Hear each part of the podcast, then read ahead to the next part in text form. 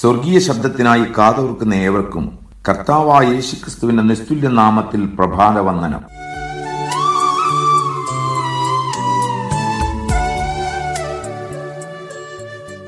Bible കാലഘട്ടങ്ങളിൽ അടിമത്തം നിലവിലുണ്ടായിരുന്നു. റോമ സാമ്രാജ്യത്തിൽ മാത്രം ആറ് കോടിയിലധികം അടിമകൾ ഉണ്ടായിരുന്നതായി ചരിത്രരേഖകളുണ്ട്. ബൈബിൾ അടിമത്തത്തെ അംഗീകരിക്കുകയോ എതിർക്കുകയോ ചെയ്തിട്ടില്ല. ബൈബിൾ തത്വങ്ങൾ അനുസരിച്ച് നോക്കിയാൽ ദൈവത്തിന് മുഖപക്ഷമില്ല. അവിടുന്ന് എല്ലാവരെയും തുല്യരായി കാണുന്നു. ക്രിസ്തു വിശ്വാസികൾ യജമാനന്മാരായാലും അടിമകളായാലും എല്ലാവരും ക്രിസ്തുവിൽ ഒന്നാണ്. എല്ലാവരും ക്രിസ്തുവിൽ സ്വതന്ത്രരാണ്. എല്ലാവരും ക്രിസ്തുവിന്റെ ദാസന്മാരാണ്. തൊഴിലാളികളും തൊഴിൽദാതാക്കളും തമ്മിലുള്ള പ്രശ്നങ്ങൾ ഇന്നും ഇന്നലെയും ആരംഭിച്ചതല്ല. ഈ പ്രശ്നത്തിന് മനുഷ്യ ചരിത്രത്തോളം തന്നെ പഴക്കമുണ്ട്. ധാരാളം ആളുകൾ തൊഴിൽ മേഖലകളിലെ പ്രശ്നത്തിന് പരിഹാരവുമായി മുമ്പോട്ട് വരികയും അവരിൽ ചിലരെല്ലാം അത് നിമിത്തം ലോകപ്രസിദ്ധരാവുകയും ചെയ്തിട്ടുണ്ടെങ്കിലും പ്രശ്നപരിഹാരം ഇന്നുവരെ ഉണ്ടായിട്ടില്ല. ലോകത്തിൽ ആർക്കും ഈ പ്രശ്നം പൂർണമായും പരിഹരിക്കുവാൻ കഴിയുകയുമില്ല. യേശുക്രിസ്തു മനുഷ്യന്റെ സകല പ്രശ്നങ്ങൾക്കും പരിഹാരകനാണ്. എഫ് എസ് ലേഖനം ആറാം അധ്യായം അഞ്ചു മുതൽ ഒൻപത് വരെയുള്ള വചനം കേവലം അടിമയും ഉടമയും തമ്മിലുള്ള ബന്ധം മാത്രം ഉദ്ദേശിച്ചുള്ളതല്ല. ഇന്നത്തെ തൊഴിലാളികളും തൊഴിൽദാതാക്കളും കൂടെ അനുസരിക്കേണ്ടതാണ്. അങ്ങനെയായാൽ തൊഴിലുമായി ബന്ധപ്പെട്ട സകല പ്രശ്നങ്ങൾക്കും പരിഹാരമുണ്ടാവും. പക്ഷേ അതിനായി ആദ്യം എല്ലാവരും ക്രിസ്തുവിൽ വിശ്വസിക്കുന്നവരാകണം. അത് അത്ര എളുപ്പമുള്ള കാര്യമല്ലെന്ന് നമുക്കറിയാം. ക്രിസ്തുവിന്റെ വാക്കുകൾ ഈ ലോകം അംഗീകരിക്കില്ലെങ്കിലും ക്രിസ്തു വിശ്വാസികളായ നാം അതനുസരിക്കുവാൻ കടപ്പെട്ടവരല്ലേ? നാം അങ്ങനെ ചെയ്താൽ നമ്മിലൂടെ ദൈവഹിതം എന്തെന്ന് നമ്മുടെ സമൂഹം മനസ്സിലാക്കും. ആകയാൽ തൊഴിൽ മേഖലയെ പരിവർത്തനം ചെയ്യുവാൻ ക്രിസ്തു കൽപ്പിച്ചിട്ടുള്ളത് എന്തെന്ന് നമുക്ക് നോക്കാം. ഇന്നത്തെ ചിന്ത ക്രിസ്തു വിശ്വാസികളായ തൊഴിലാളികൾ കർത്താവിന് അധീനമായി നടക്കണം. എഫ് എസ് ലേഖനം ആറിന്റെ അഞ്ചു മുതൽ എട്ട് വരെയുള്ള വാക്യങ്ങൾ.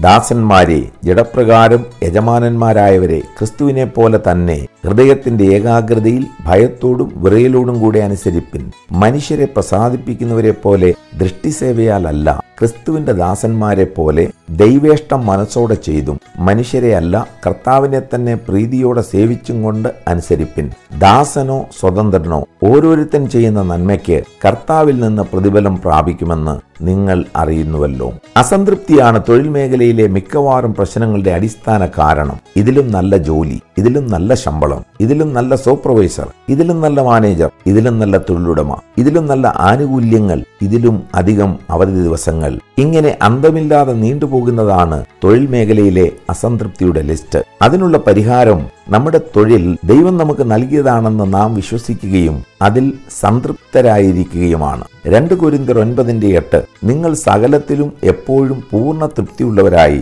സകല സൽപ്രവൃത്തിയിലും പെരുകി വരുമാറ് നിങ്ങളിൽ സകല കൃപയും പെരുക്കുവാൻ ദൈവം ശക്തനാകുന്നു.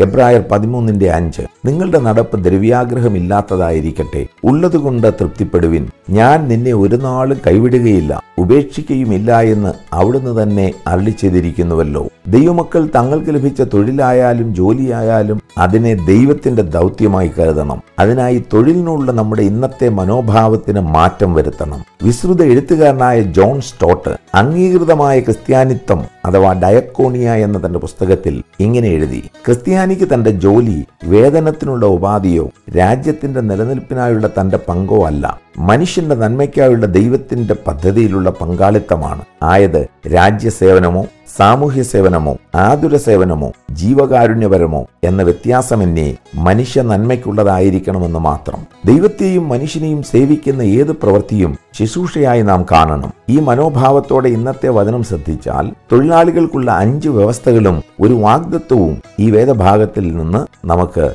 ഗ്രഹിക്കുവാൻ കഴിയും. ഒന്ന് ക്രിസ്തുവിശ്വാസികളായ തൊഴിലാളികൾ തങ്ങളുടെ തൊഴിൽ ദാതാക്കളെ ക്രിസ്തുവിനെ പോലെ തന്നെ അനുസരിക്കണം. ദാസന്മാരെ ജഡപ്രകാരം യജമാനന്മാരായവരെ ക്രിസ്തുവിനെ പോലെ തന്നെ ഹൃദയത്തിന്റെ ഏകാഗ്രതയിൽ ഭയത്തോടും വിറയലോടും കൂടെ അനുസരിപ്പിൻ. ചിന്തിക്കൂ നിങ്ങളുടെ മീതെ ദൈവം ആക്കി വെച്ചിരിക്കുന്ന അധികാരിയെ ക്രിസ്തു തനിക്ക് പകരമായി ആക്കി വെച്ചിരിക്കുന്ന വ്യക്തിയായി കാണാനായാൽ തൊഴിലിനോടുള്ള നിങ്ങളുടെ മനോഭാവം എത്രമാത്രം മാറ്റമുള്ളതാവും. ആകയാൽ ക്രിസ്തു വിശ്വാസികളായ തൊഴിലാളികൾ തൊഴിൽ മേഖലയിലുള്ള തങ്ങളുടെ അധികാരികളെ ക്രിസ്തുവിനെ അനുസരിക്കുന്നത് പോലെ ഹൃദയത്തിന്റെ ഏകാഗ്രതയോടും ഭയത്തോടും വിറയലോടും അനുസരിക്കുക. നല്ലവർക്കും ശാന്തന്മാർക്കും മാത്രമല്ല മൂർഖന്മാരെ പോലും നാം അനുസരിക്കണം. രണ്ട് ക്രിസ്തുവിശ്വാസികളായ തൊഴിലാളികൾ ദൃഷ്ടിസേവക്കാരാകരുത്. മനുഷ്യരെ പ്രസാദിപ്പിക്കുന്നവരെ പോലെ ദൃഷ്ടിസേവയാൽ അല്ല. ദൃഷ്ടിസേവ എന്ന് വെച്ചാൽ അധികാരികൾ കണ്ടുകൊണ്ടിരിക്കുമ്പോൾ ആത്മാർത്ഥമായി ജോലി ചെയ്യും. പക്ഷെ ആരും കാണാത്തപ്പോൾ തോന്നിയതുപോലെയും നാം അങ്ങനെ ചെയ്യുവാൻ പാടില്ല. നമ്മോട് കൂടെ ജോലി ചെയ്യുന്നവർ അങ്ങനെ ചെയ്താലും നാം അങ്ങനെ ചെയ്യരുത്.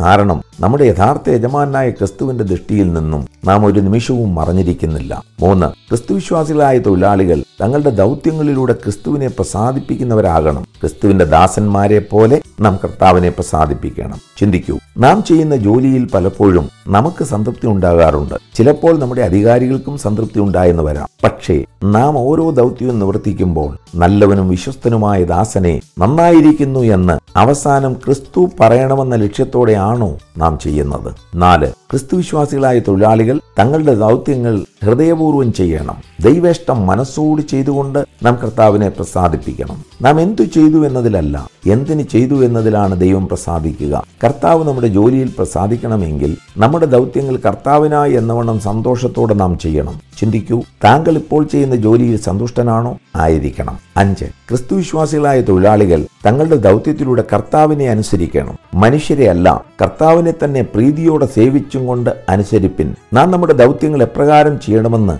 കർത്താവ് കൽപ്പിച്ചിരിക്കുന്നത് മനസ്സിലാക്കി. ഇപ്രകാരം നാം ജോലി ചെയ്താൽ നാം മനുഷ്യരെയല്ല കർത്താവിനെ അനുസരിച്ചതായിട്ടായിരിക്കും. കർത്താവ് പരിഗണിക്കുക. ആറ് ക്രിസ്തുവിശ്വാസികളായ തൊഴിലാളികൾക്കുള്ള പ്രതിഫലം കർത്താവ് നൽകും. ദാസനോ സ്വതന്ത്രനോ ഓരോരുത്തൻ ചെയ്യുന്ന നന്മയ്ക്ക് കർത്താവിൽ നിന്ന് പ്രതിഫലം പ്രാപിക്കും. കർത്താവിൽ പ്രിയരെ ഈ വ്യവസ്ഥ പ്രകാരം നാം നമ്മുടെ ദൗത്യങ്ങൾ നിർവഹിച്ചാൽ ഓരോരുത്തന് അവനവന്റെ പ്രവൃത്തിക്ക് തക്കവണ്ണം കൊടുപ്പാൻ പ്രതിഫലം എന്റെ പക്കൽ ഉണ്ടെന്ന് വാഗ്ദാനം ചെയ്ത കർത്താവ് നമുക്ക് ഈ ലോകത്തിലും വരുവാനുള്ള ലോകത്തിലും പ്രതിഫലം നൽകും. നിശ്ചയം. അതിനായി നമുക്ക് പ്രാർത്ഥിക്കാം. സ്വർഗീയ പിതാവെ ക്രിസ്തുവിശ്വാസികളായ ഞങ്ങൾക്ക് ഞങ്ങളുടെ ജോലിയോടും യജമാനന്മാരോടും ഉണ്ടായിരിക്കേണ്ട മനോഭാവത്തെ മനസ്സിലാക്കുവാൻ ഇന്ന് സഹായിച്ചതിന് നന്ദി. ഞങ്ങളുടെ തൊഴിലിനെ ദൈവത്തിന്റെ ദൗത്യമായി കാണുവാൻ ഞങ്ങളെ ഓരോരുത്തരെയും സഹായിക്കണമേ. യേശുക്രിസ്തുവിന്റെ നാമത്തിൽ തന്നെ. ആമേൻ. നിറഞ്ഞ പാപലോകത്തിൽ നീ വിളിച്ചുവേ തിരിച്ച നിഞ്ചനം. പുണ്യനാമ മഹത്വത്തിനായി ദിനം ശോഭിപ്പാൻ കൃപ നൽകണമേ നിന്റെ പുണ്യനാമ മഹത്വത്തിനായി ദിനം ശോഭിപ്പാൻ കൃപ നൽകണമേ എല്ലാം അങ്ങേ മഹത്വത്തിനായി എല്ലാം പുകച്ചുവാൻ തീർന്നേടണമേ പ്രിയനേ തിരുനാമമുയർന്നിടത്തേ എല്ലാം അങ്ങേ മഹത്വത്തിനായി എല്ലാം അങ്ങേ പുകച്ചുവാൻ തീർന്നേടണമേ പ്രിയനേ കിടക്കേ